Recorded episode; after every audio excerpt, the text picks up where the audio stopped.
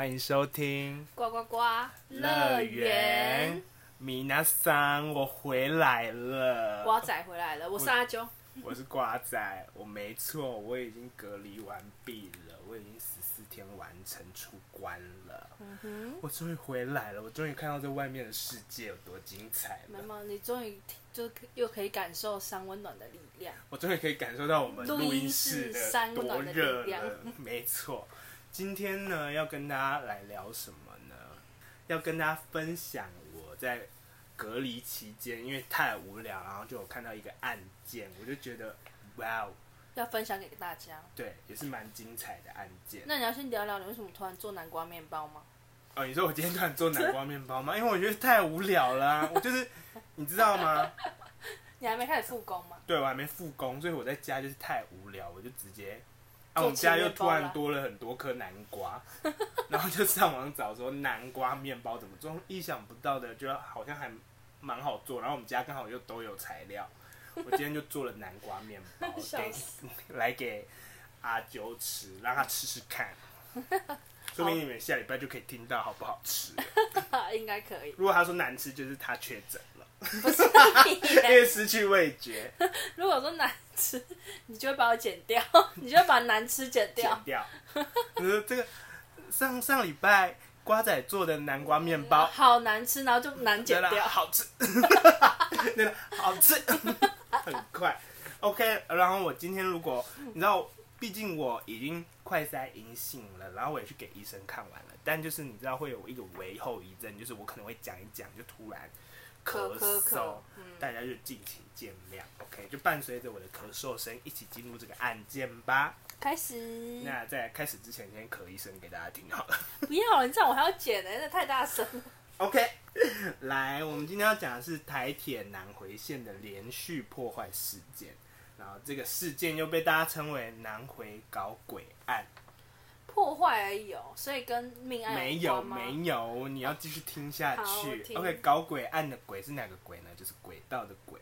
OK，、oh. 那南回线呢，就是从屏东的枋寮车站到东部的台东车站，这个就叫做南回线，就这一段路。然后其实这一段的，就是路线人烟其实蛮少的，它就算是山区。是我是我，OK，请你把手机关掉。OK，好，那我们事件就开始了。在二零零四年呢，大概就是我们的二十几二十年前，十月二十一号的凌晨，在南回线上的屏东呢，这边有一个叫做嘉路车站跟一个内狮车站之间的嘉禾车体，发现了不明的铁块。嘉禾车体是什么呢？嘉禾车体就是那时候呢，因为一九六零年到一九九零年呢，空军台湾的空军跟海军在附近的平补靶场作为实兵的实弹射击。那它那个遮体呢，就是为了防止被误击，被台呃台铁列车经过的时候被那些炮弹误击，所以他们盖了一个掩体的，嗯哼，就是隧道，就遮蔽物。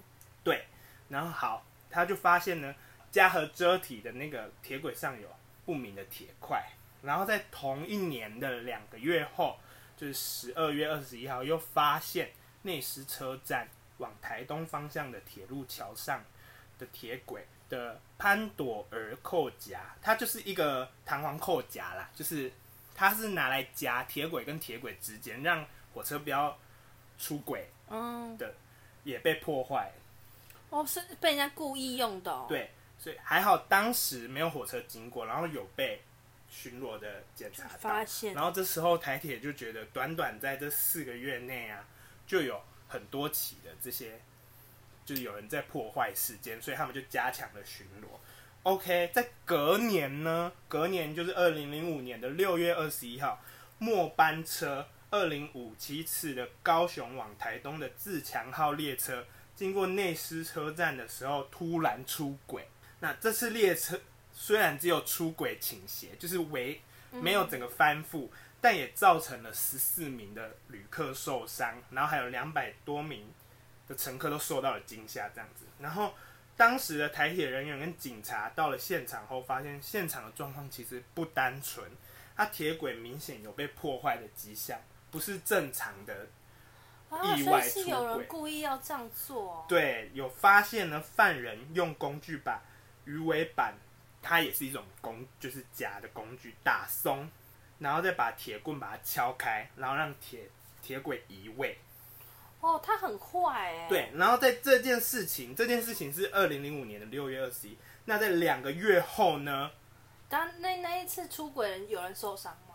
就是十四名为受伤了，因为他只有出去一点点，然后倾斜这样，哦、他没有翻覆。嗯。然后在两个月后的八月二十一呢，铁轨的电缆线又遭到破坏。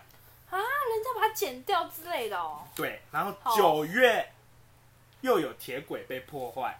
啊、在这短短的。二零零四年的十月到二零零六年的三月啊，一年多的时间就发生了六起的铁路被破坏的案子啊，都没有人都有抓到吗？就都在调查的过程中就发，就还没抓到人。哦，对，然后犯人呢攻击这些弹簧扣夹啊，就是很刻意的，就是要让火车出轨嘛。然后，因为如果他只是要让火车停下来，停下来，他不会去。因为出轨其实已经算很严重，如果你真的整个出轨翻覆的话，那这也表示如果没有相关的铁道工程背景的人，根本就办不到。因为不知道扒哪一个。对，就是你叫我们一般人去破坏，让他出轨，真的不知道。我只是想说要怎么把火车推到出轨。那些道具我刚刚没有一个听得懂啊。对，反正他们你们就把它想象成就是夹夹子就对了。那警察呢就开始从台铁人员里面调查。然后他们其实也有怀疑过内部的几个人，但其实都没有找到真正犯罪的人，都没有摄影机哦。对，这是后面要讲的。哦，好。然而呢，那时候台铁其实有委外工程哦。哦。所以警察也有调查委外工程，那也是没有发任何发现。台铁跟委外包商的人都很可疑，然后台铁其实里面的员工也有开始在怀疑说，会不会是外包的厂商没有标到案。哦，然后故意来报复台铁，太坏了吧？对，那为什么会这样猜测呢？其实警方会都有在现场发现呢，歹徒留下来的喷漆字，还有喷一些什么恨啊、官商勾结啊、哦、之类的，那很有可能。可是对，可是这些都没有被证实是委外工程喷的，嗯、然后台铁也没有收到歹徒的勒索电话，那歹徒到底为了什么？台铁真的也不知道。哎、欸，他为了那个工程做这个是很坏。对啊，然后他也没有打电话来啊。那这件事其实已经造成当时媒体的大肆报道，然后其实大家整个社会对坐火车这件事都人心惶惶。好，然后呢，二零零六年三月十七号，就这件事情其实就正在调查中。然后那二零零六年三月十七号呢，台东往高雄的九十六次。莒光号列车行经内狮车站跟枋山枋山车站之间，又因铁轨遭破坏而出轨。这时候铁车头其实已经有严重的毁损了，然后四节车厢也翻覆至一旁的连务员，造成一个人死亡，两个人受伤。这次不一样哦，这次是有人死亡哦。那两个伤者的两个人受伤的分别是驾驶跟副驾驶，然后。还有一则死，一名死者是嫁来台湾的越南女生，水高村呢，她叫做陈世红。那她跟她老公是一起坐火车，他们要从高雄坐飞机，然后那个女生要回越南。对，然后没有回到越南，就在火车上因为翻覆。好，她老，然后她老公是要搭车去东市找朋友。那这三小时的车程，其实大家都在车上休息。然后突然经过仿山一号隧道的时候呢，这个隧道其实出了隧道之后，它是一个下坡。嗯，对，就是有那种刹不住的概念。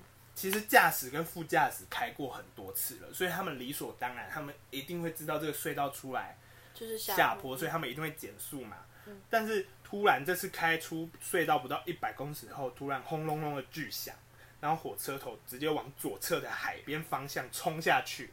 然后一大半的车厢都冲出了博坎。当时呢，在案发现场，大家还记得我前面说的，其实那算一个人烟稀少的地方，它就是一个车站，它没有完全没有灯。嗯。然后第一时间根本就是一片混乱，然后大家就，是晚上哦。晚上。然后大家根本就赶快从车子里面跑出来，然后大家就只能用当时候手机很薄弱的手电筒，还没有像我们现在有分很多段式的，然后也没有像大家现在很多人都有手机，或者是都有手电筒功能。然后那时候其实就很黑，然后列车长他们其实就是，你知道，他们也是摸不着头绪，明明就是每天在开的路线，为什么突然出轨？然后搜救人员到了现场后，就是开始搜救，可是发现大其实大致上的人都是受到了轻伤。对，然后还有惊吓，这样其实没有很严重。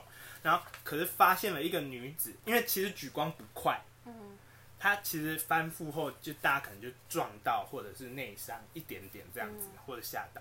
但发现突然有一个女子，就是这里就又就有人喊说有一个女子意识不清，就是那一位越南人，还我们现在我们就叫她陈女好了，嗯，对，那包括副驾驶啊、驾驶这三个人，他们就立马被送去医院了。驾驶跟副驾驶两个伤势比较严重一点，可是是属于外伤的那种，就是没有生命危险。对，但就是蛮严重，所以他们就赶快送去手术室，后来也没有大碍。那陈女呢，她到了医院后呢，有稍微醒过来，然后她其实没有什么明显的外伤，可是她就一直喊说肚子痛，肚子痛。哦，那可能是内脏有问题。对，这时候医院的人就觉得会不会是内出血这样子，然后就有做了全身健康检查。然后就发现呢，他蜘蛛网膜的腔下有少量的出血，但其实也没什么其他症状。然后，可是他血压就一直掉，一直掉，然后平脉就是有点测不到他的脉搏。然后当时的外科医生呢，苏怡辉就怀疑会不会是内出血，但也不知道到底哪里在出血。然后腹部超音波也照了，就是找不到。但因为以防万一，他们还是把他送去了加护病房观察。然后急诊诊断后发现没有生命危险，然后就怕。出了什么事？她老公其实就一直在旁边陪她。她老公叫李双全，那她老公的哥哥其实就是他们一家人感情蛮好。他哥哥李泰安呢，就一直在医院帮他们张罗大小事。然后其实当时的，其实这件事就闹得蛮大的。当时十二点的时候，在农委会的苏家全主委，他还有去探视这个陈女。好，在他离开了五分钟后呢，陈女突然病情直转急下，她的心跳突然掉到了四十几而已。几乎没心跳，太夸张。对，立马开始展开急救，强心针一直打，一直打，急救了两个小时，还是回天乏术。后来发现肺部大量出血，然后可能判定为车祸多重性创伤，内气受损，内出血。然后陈女呢，就变成这个意外的唯一伤者。那恰巧的是什么？她在上次，大家还记得我们。前一个也有一个出，就是出轨出轨，他也在车上。那他可能固定搭这个火车。对，他们就是都会搭这一班，逃过那一次，没有逃过这次。然后她老公非常难过。其实这里要讲她老公其实很可怜。她老公曾经有三个妻子，然后她第一任妻子跟他是台湾的妻子，然后跟他生了双胞胎儿子后就离婚了。嗯。那第二任呢，他也娶了越南籍的，但那个越南籍的呢，他不小心被毒。毒蛇咬到，后来就败血症死掉，太莫名其妙了吧？对，然后第三任呢，就是这个陈女了，他们感情其实非常好。然后这是他接受采访的时候，他也说他非常的内疚，他很想知道意外到底怎么发生的，然后他希望赶快台铁赶快调查，就给一个公对公那个什么，给一个交代啊。对，后来经过调查呢，发现跟去年一模一样，歹徒也是把鱼尾板恶意拆除，导致列车出轨。那这个歹徒呢，非常的内行，他知道列车空档刚好有七十六分钟，他可以趁这个空档去破坏，所以检警呢研判应该就是同一个铁道怪客了。可是警察真的毫无头绪，然后也没有任何想法说到底是谁，因为他们其实前几个破坏案件已经查了一段时间都没有查出来。这时候呢，交通部就寄出了五百万的检举奖金，然后重赏之下，没过多久。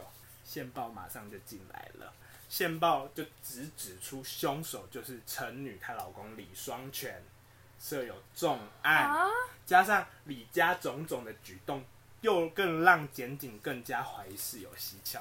的人，你听到这里想说，怎么可能？那我柯林怎么太突然了吧？那么爱他老婆的一个男生，怎么会被怀疑？OK，那我们就继续讲下去。不是啊，他这个计划也太大了吧？他怎么有办法这么精准？对，但是不是真的是他？我们就继续听下去。嗯、家属一直以来呢，其实他们种种事迹都被检警很怀疑。家属一直要求尸体领回去后要马上火化。哦，不给人家检查。对，他们明明住在台东哦，可是为他们在屏东发生出轨案件的嘛，然后在屏东的医院嘛，为什么马上就要在屏东火化？照理来讲，我们不是都一定想要回家再处理这件事嘛？嗯，而且不可能马上就急着要火化吧？对不对？嗯、好，不仅如此。警方追查李家投保记录，发现李双全接连两次帮陈女保了巨额的旅游意外险八千万。哇！刚好这两次都遇到什么铁轨出轨？哎、欸，他为了这样子太可怕了吧？OK，可是依李双全他的说法是说，因为他第二任妻子被毒蛇咬死，所以他其实有这个投保意外险的习惯。好，那这件事呢，其实，在当时，当时就有一个专案小组，他他们的眼里没有那么简单。李双全，no no，他们进一步的调查，后来发现呢，李双全他有投资股票，嗯，他炒股失利，赔了三千多万，不查没事，一查发现不得了。李双全呢，他其实他现在他那时候的工作是售票员。但他在台铁售票员的之前呢，他是在台铁当过两年的巡逻铁道的公务段人员，代表他对铁轨是有知识的哦。他嫌疑直接快要作死了。那以上种种证据跟推断，专案小组决定通报并逮捕李双全。嗯哼。OK，那你听到这里，你觉得李双全的几率有多高？我觉得真的很，哎、欸，他他如果真的要这样子，对不对？我们听到这里是不是觉得他根本就是啊？嫌疑很大。对，OK，好。二零零六年的三月二十二号的晚上，警方包围了李双全他家，他家其实在资本，嗯，台东资本，然后并准备要把李双全押回警察局做笔录笔录问清楚的时候，在重你知道重重警力在你家外围，你应该也会知道吧？会被发现。对啊，然后这时候呢，李泰安，李泰安是谁？他哥，哥。对。晚上突然出现在他家，他突然从他家里面哦，骑着摩托车跑出来，然后警察下意识就觉得说要去追啊，怎么会突然冲出来这样子？然后他们也怀疑说哥哥应该也知情这件事吧，所以不能让他跑掉，然后就派了一堆人去追。他家在台东的直本，那那里是一个就是围山区，然后他哥就在那边绕啊绕啊，有的。然后一堆人他哥等于是把警方支开吗？对，一堆人就跟着他在那边追，追完他就。又没事就回家了，他就绕回家。哦，他只是绕绕哎这样子。对，结果怎样？李双全在那段期间，从他家后面跳出去，跳到一个很暗很暗的田野，沿着农路走到一公里外的一棵大榕树下，上吊轻生。哎、欸，都不给个答案哦。上吊轻生呢？不是啊，大家是怎么查？不是啊，他也太他也太过分了吧？他就是你知道，不是我的意思，说警察也太烂了吧？你听到这里。李双全曾经有说过一句话，他说：“如果两个凶手都在的话，这件事情就是呃被定呃这件事情就是五十趴五十趴。当只剩一个凶手在的时候，这件事情一百趴，那个凶手说什么就算什么。”哦，懂吗？那大家自然而然就会怀疑说，就是他的自杀当然会让警方大队整个懵掉啊。然后他留了一张遗书哦。他就说他觉得他自己很冤，然后他无法承受当时社会的新论压力，他只能以死明志。那警方当然觉得说他们的调查方向都没有问题呀、啊，那他们怎么证明李双全呢？不是呃是畏罪轻生，不是以死明志的？他们就全力开始调查他哥李泰安。结果隔没多久，调在调查发现，当时李双全投资失利，惨赔三千多万，是乌龙一场。哈？他们又再去问了证券公司。证券公司重新调查后发现，检警专案小组他们调查错了，他们反而其实他们投资是有小赚了十多万。不是啊，那那一开始查的人是谁啊？这很雷、欸。是不是？那前面说的谋财害命还算吗？警察很雷耶、欸。对，那那李双全的死会不会就真的是冤枉死？嗯。OK，那这时候家属就觉得很难接受啦。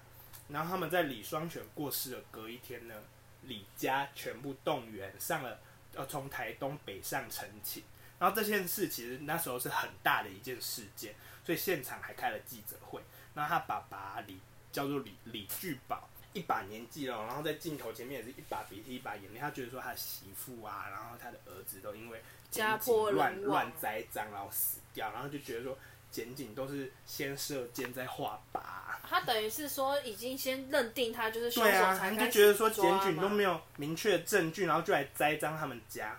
然后这时候社会的风向就有点改变了哦。嗯、当时社会的风向会觉得说，嗯，就是就我们刚刚讲的，我们第二段就觉得说，就是李双全的这样子。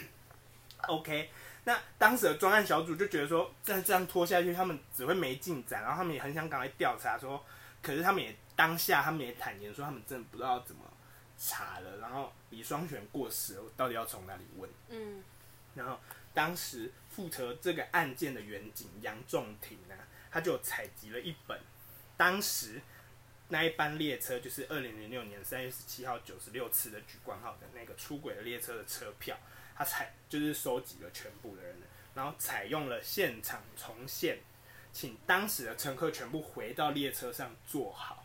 依当时李家兄弟的口供说，他们本来买了三张车票。就是他们夫妻。哦，所以那一天哥哥也在火车上。依他们的口供是这样，哥哥也在车上，然后他们都坐五车，然后他们嫌太吵，他们就经过大武站后，他们就换到了七车。结果呢，检警比对翻车的七车车厢座位啊，还有乘客的证词后，发现根本没有人在车厢看到李双全这对夫妻。然后这时呢，就有四个秘密证人，就很有缘的，当时候就有看到陈女他们的。然后他们就说，其实他们夫妻一上车就坐在二车，没有移动过。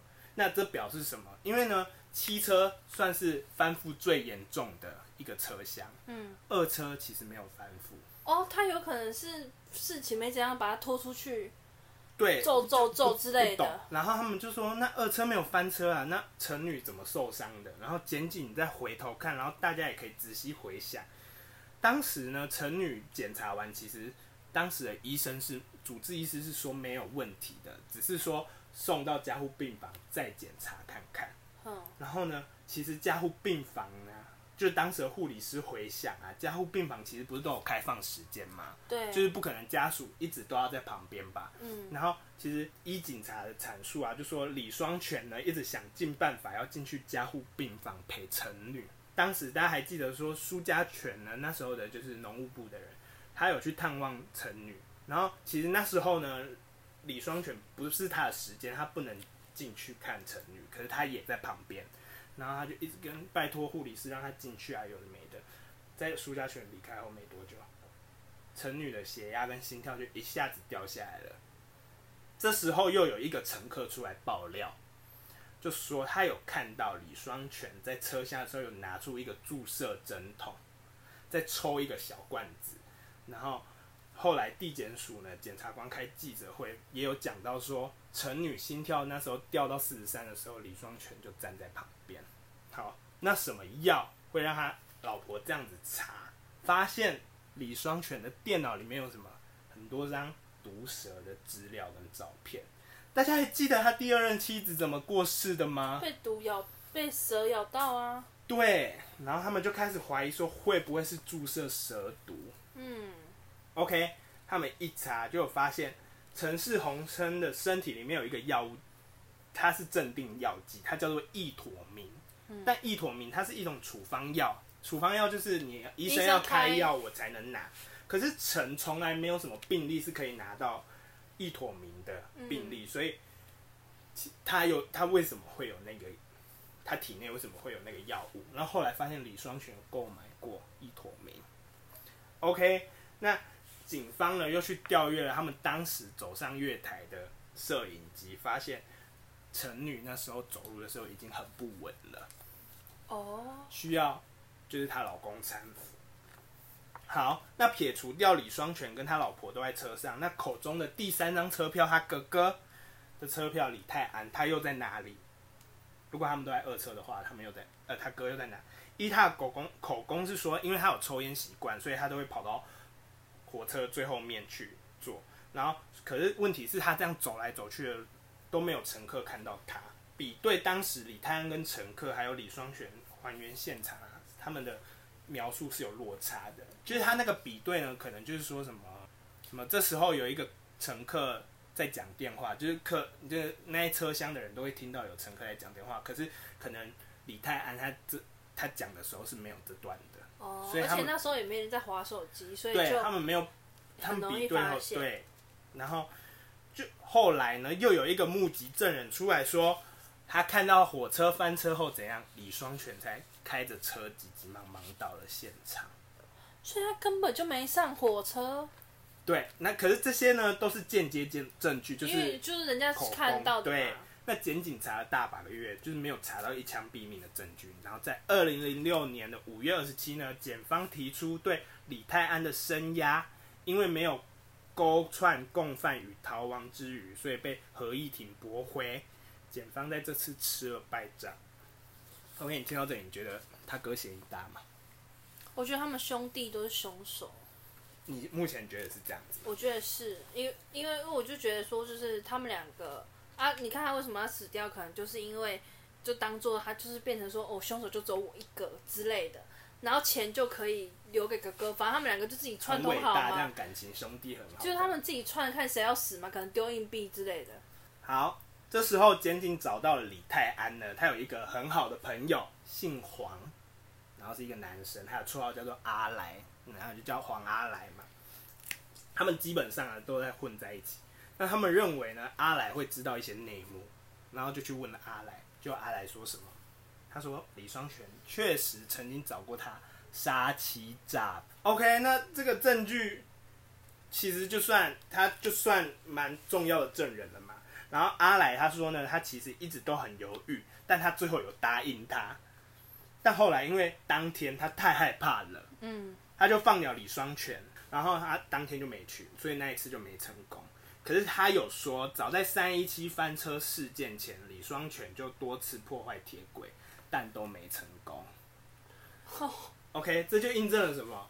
我们前面讲的那些没有成功的，就是可能把那个扣夹破坏掉那些事。但呢，检警把阿来的证词啊全部串在一起后，阿来的口供是说呢，李双全的计划呢。是先让陈，就是他老婆吃药昏迷，然后再让李泰安独自一个人去破坏铁轨，让火车出轨。那这件事是不是就兜起来，就变成李泰安其实真的没有在车上，他就是在破坏铁轨。然后到时候翻车后，李泰安再赶快来，他就有没有破坏铁轨的不在场证明。OK，好，那检方就这样认定，表示了就是他注射那个昏迷的在他老婆身上嘛。然后他老婆后到了医院，他在注射蛇毒在滴管里面，然后他老婆就是血小板那些的破坏掉，然后让他老婆过世。那这也是口说无凭啊！检警就要求阿来问他说：“你有没有真的实质的证据或者是什么照片？”阿来就说：“其实那一次呢，他们逃走，他就当天逃走的那一次，他们有工具，然后。”可是因为后来他逃走就没用了，可是现在还埋在一个地方。阿来就带检警去挖，的确就挖到了破坏铁轨的器具。OK，那二零零六年的七月二十八南回翻车案的第一百三十四天，专案小组呢就侦查终结，他们就全部终结完，就综合了全部的临床报告啊，然后还有所有证据，他们就觉得说李双全就是注射蛇毒在陈氏红琛的体内。然后正式向他们所认为的共犯李泰安对法院求处重刑，你觉得会成功吗？他没有，他没有直接的证据，其实。对，OK，好，那我们接下来看检警跟李泰安他们的攻防战。哎、欸，真的，你知道，其实我们，其实我哥哥弟弟的名字你搞混了。会吗？李双全就是弟弟，李泰安就是哥哥。现在活下来的是李泰安，李双全是上吊自杀的。那我就直接说哥哥弟弟就好啦。好，你就直接说哥哥弟。我相信大家都听得懂。好，好，抱歉，我听到一半恍神。OK，当年这件事情呢，就饱受关注啊。所以李泰安其实他非常调皮哦。当时的媒体记者调皮，真的是调皮。你听完你就觉得他很调皮。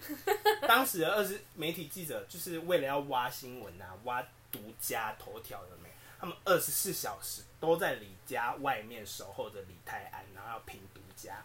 然后李泰安其实一举一动，他们都可以变题材。什么他们家柱子啊，然后他们家书啊，他们家怎样啊？什么哥哥喝水，拍起来。对，对他们家出去旅游，什么都可以，然后什么他爸爸在写毛笔也可以变成写，当时就是这么轰动，太夸张，写毛笔。如果大家大家比较年轻一点的，回去回去问自己的爸爸妈妈或者是爷爷阿公，他们说不定都知道这件事情。写毛笔，对，说不定就是有在听的，你自己就有听过这件事。OK，更扯的是什么？他直接在他们家开了一家泰安休息站。什么啊？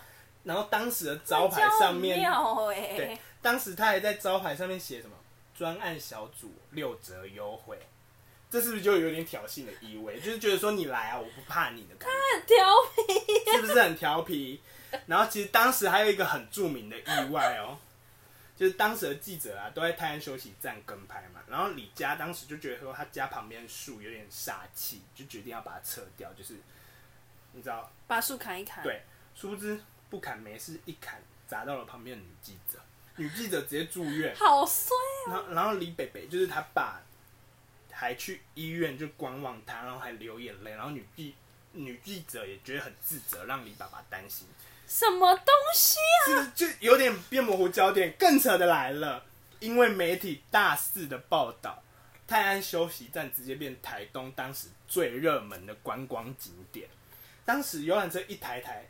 一台的来，然后路旁边开始开始摆香肠啊，就是小夜市的小夜市的概念，然后他就算很高调的嫌疑人吧，但他也不怕哦，他应该是觉得万无一失。对，然后他这些动作啊，在当时的检警还有记者就是眼里，他们就觉得说他想要表示的是我清清白白，就是我我不怕你的感觉。他还怎样？他还去参加他那那边里长候选人。他当站台嘉宾，他还上各大节目。他有时候去台北，有时候去桃园。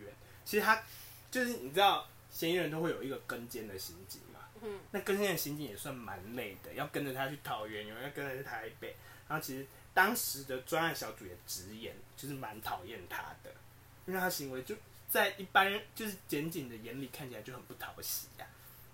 OK，然后记者只要一问问到这些敏感话题。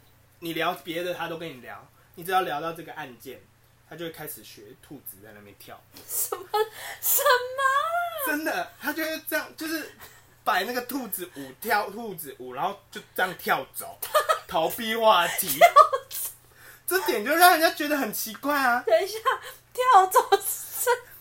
就是想要逃避话题啊！是不是很闹？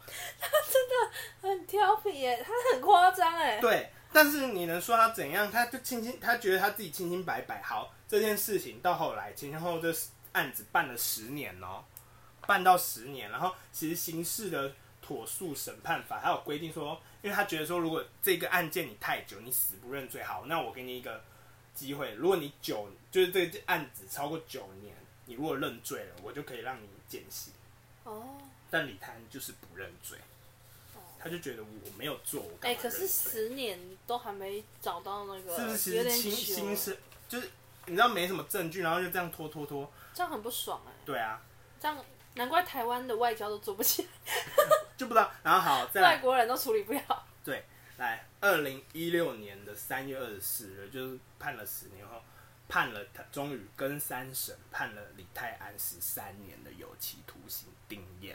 然后要赔台铁，台铁球场。他怎么他怎么有办法就是 OK，我要讲，他台铁还对他球场了五千万，然后他其实现在还在监狱里，然后李爸爸也在几年前过世了。那为什么这件事情被大家说成是冤案呢？我们再来往回看一下，当时的李泰安的辩护律师吴汉成，就是哥哥的辩护律师，我们就叫他吴律师。OK。他在解剖的报告，他有说哦，解剖报告指出啊，陈女啊，她其实内脏出血外啊，她其实内脏有一个五到七公五乘以七公分大小的伤痕，他觉得说这个是撞击后的伤痕。OK，好，那检察官就推翻他这个说法，就说这个伤痕呢是急救的时候肋骨被压断，然后肋骨去划到内脏，嗯，对，但是急救肋骨。不可能，就是很少会有这个案例，是你肋骨啊急救，然后肋骨断掉去压到内脏，这个案例这基本上是没有的。为什么？不是很多 CPR 按一按，人家肋骨就断了吗？肋骨断了，可是不会去划到内脏。哦。对，好，你说肋骨断掉，但是陈氏红琛也没有肋骨断掉啊，对不对？哦。他就只有内脏有那个伤痕。嗯。那其实对律师来说，这就的确是撞击啊，就是你如果说急救，那你也要断掉啊，没断好。而且这些解剖报告啊，都是法医认证的，就是法医也有，其实也是觉得说是撞击哦。当时的法医啊，尹心凌啊，他就有出庭作证的时候，他还有说，其实他的法医报告啊，检察官有叫他更改，那这件事就是画上一个大问号啊。但法官最后还是认定呢，陈女她就是死于就是一妥明，就是那个昏迷药加酒精。那其实这个说法，其实当时的法医跟检察官都不认同，因为检察官觉得说是蛇毒，他觉得不是因为他们这么多年证据都没有到底确定是什么，对不对？很瞎，对不对？然后检察官觉得是蛇毒，法医觉得是撞击，疯了是不是？那没办法，法官就最大嘛。然后那时候也是，那时候因为。查不到，所以死因就这样被判定，你不觉得很潦草吗？不是啊，他们这么多年在干嘛？你连那个就是他身上到底是什么都不知道、欸。对，然后他们就说什么蛇毒，可是又不知道是哪一只什么毒蛇，就就听他们的证词，你就觉得也太潦草了吧？好，那吴律师呢又表示说，如果李家兄弟他们要杀妻诈保，他们刚好不是四下无人的时候，就把从火车上把陈女推下悬崖就好，还要在那边破坏铁轨，然后让整个铁轨。让整个火车翻覆，然后而且近几年呢、啊，吴律师又向当时的铁道远景呢要了当时的模拟光碟，还记得模拟光模拟现场的那个，嗯，我刚讲的就是他们请他们全部做好的那个光碟，铁道远景说光碟已经不见了，律师又指出当时的笔录也有问题哦，其中有一段笔录是被剪接过的，里面有一份笔录啊，他的污点证人是阿来的笔录，他越看越奇怪。就是那个笔录，就是警方在问阿来的证词，然后就是你知道他们都会先录音嘛，然后有一个人在旁边写嘛，对不对？嗯。笔录上面写是三月十八问的笔录哦，然后里面就有写到什么专案小组提出叭叭叭叭叭叭，好，翻到下一页，检警就问啊、呃，警方就问阿来说，陈就是你对陈世宏生跟李双全呃陈世宏生的死亡跟李双全的上吊自杀有何看法？来，我们回到最开始，李双全的自杀是三月二十三，嗯，那一份笔录是三月十八做的，那那笔录是怎样有预知未来的能力吗？就是那时候，你说他就是李双全还没有还没有自杀就已经写自杀了，他已经先问阿来说李双全自杀的看法是什么？但当在当时的警察就说哦，这就是笔误写错，可是怎么可能笔误？然后你可以预知到他自杀？我意思是说，不是啊。就可能他自杀那天在做笔录的时候写错日期啊，以为还十八号嘛，这就不知道。好，没关系。然后这个笔录最后面都要有那个证人的签名嘛，就是被询问人的签名，他们还把它划掉。然后划掉的名字怎么看？他就是中间画一行，然后那怎么看姓氏都不姓黄，因为阿来姓黄嘛，他上面画呃的姓氏是李叉叉，然后发现律师去发现其他的。笔录翻一翻，发现有一份叫做李同凯，他的签名笔迹一模一样。然后李同凯是李双全的朋友，所以照理来说，李同凯是不会去讲这些有的没的。然后他就觉得说，笔录就是被检警、啊，还有警察东拼西拼啊，东贴西贴的一个笔录，还要求铁路警察把这个笔录的原档，原档呢就是录音档，就是笔录一定会有录音档，送来法院来。结果他们又说什么？警察说他们失火。这些档案都被烧掉了，然后后来又发现办案工具上其实根本没有李家兄弟的指纹。好，再来，他们在沿路调了所有监视器，也没有调到半个影像，有没有看到李双全跟李泰安的身影在铁道那边游荡？然后这件事情就被三审定了，还要被判刑十三。你们觉得这个事情的真相是什么？根本就没有结论呢。真的，就是这件事就是。怎么样？你怎么看？嗯，而且这件事为什么会再被拿出来讲？是因为二零二一年呢，他的律师就是吴律师就觉得说真的太冤了，好，他就出了一本书，然后这本书他就有列出了三大疑点，这三大疑点竟然还有被大法官认证哦，所以他是就是还有很多疑点从我，就怕人家刑事。十三年。可是我觉得他就是有嫌疑啊。是有嫌疑，但是他一定参与在其中，不然他不会学兔子跳我 不知道。对，好，好，来你看哦，这个律师出了一本书，后来就有一篇文章突然就浮现出来，不知道谁写的。哦，匿名的。他就写，汉承兄，我一一字一句我。汉承兄是谁？汉承兄就是吴律师，吴汉成。Oh. OK，我一字一句我不落掉哦，我就照着那文片。他说：“南回案到了今天，已经过了整整四个年头。对于知道内情的人，这是一个漫长的羞辱。相信你的感受也很非常深刻。第一次见到你的时候，你手上拿着摄影机从屏东赶回来，刚刚拍摄了秘密证人不可能目睹的场景。谈起这样假案，尤其是社会舆论无知的偏见，你不止一次的眼眶泛红，和语塞。我很庆幸李泰安就是哥哥遇到了你这位正直善良的贵人。”你的初心我永远铭记。好，看到这边你会是不是觉得说他是在谢谢吴律师？嗯，就这个不知道是谁写的，在谢谢吴律师。好，早在三年前，冠群就发现了检方抽换笔录的铁证。我我这里查不到冠群是谁，可能就是他们其中一个好朋友这样子。嗯，他们送来的黄福来的笔录，黄福来就是阿来，竟然是李同凯的签名。在一审时。你给了他们一个认罪的机会，就是吴律师给了监禁他们一个认罪的机会，要求他们不见，那他们是不是就说被烧掉了没的？然后那些他就说，因但是那批豺狼无动于衷，还是要置无辜的李泰安于死地。我和冠群不解，为什么你不直接拆穿他们的罪行就好了？然后你的答案是，法官已经有了心证，多辩无益，要将这份。证据留到上诉的时候使用，但是接着二审跟一审，你还是没有提出这件立刻可以把高雄地检署主任的检察官高碧霞，然后还有那时候检察官蔡龙荣，还有王清海送进监牢的证据，然后你给我们的理由还是一样，就是你要留到上诉的时候使用，然后司法。机器却不曾停止那个碾压良知的脚步。坦白说，我的困惑渐渐转化成怀疑。他后面其实就在讲说，为什么你都不赶快把证据拿出来，然后你要一直说上诉，然后到了最后你还是没有拿出来。嗯，所以这个律师也是，我觉得那律师也是怀疑他，就是满头问号，就是写这个的人也在怀疑那个律师啊，到底到底是怎样？这件事情没人知道，啊，就这样结束了，就结束了。啊！可是这个凶手真的很怪，对不对？可是如果如果你老婆过世，你会你会，然后你被冤枉，你会去上吊自杀吗？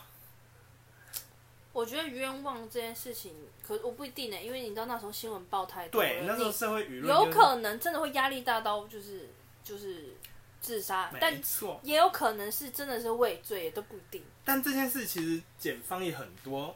很令人可疑的，就到到处就是警察也很瞎，然后很莫名其妙，但是他们嫌疑也有点大，就是对，就有一方的说法会觉得说，当时因为检警他们就是你知道他们已经指认了，然后他们又害了李双全，就是弟弟上吊自杀，他们到后来就算不是，他们也得赶快，你知道，把罪怪到，就是就算没有，他们就要东拼拼西拼拼，赶快，要不然就变成他们检警害人了。害人自杀，反正就是有可能他们本来有嫌疑，但是后来有一个跑，就是一个就是已经就畏罪，我呃不是畏罪啊，就是就是他已经承受不了，然后你们就是得再找一个人，对，也有可能啊。那，那如果可是你不觉得很奇怪的是，检警如果他们真的，因为那个铁路其实都有监视器啊，如果真的拍到了，你就拿出来不就好了吗？你为什么又拿不出来？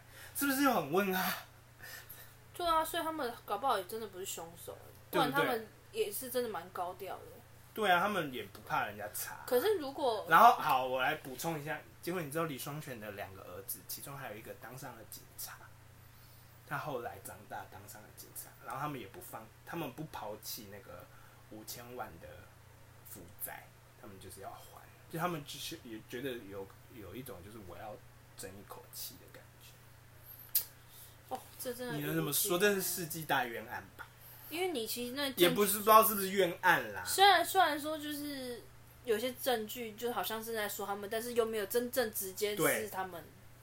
大家怎么看呢？这个很耶，大家可以留言跟我们说。好，那个成女很可怜呢。对。她永远无法啊，她自己知道是谁害她了。对啊。但好，说不定她也不知道哦，毕竟她也是昏昏的醒醒。哦，有可能。对啊。啊，真的很可怜，衰。对啊。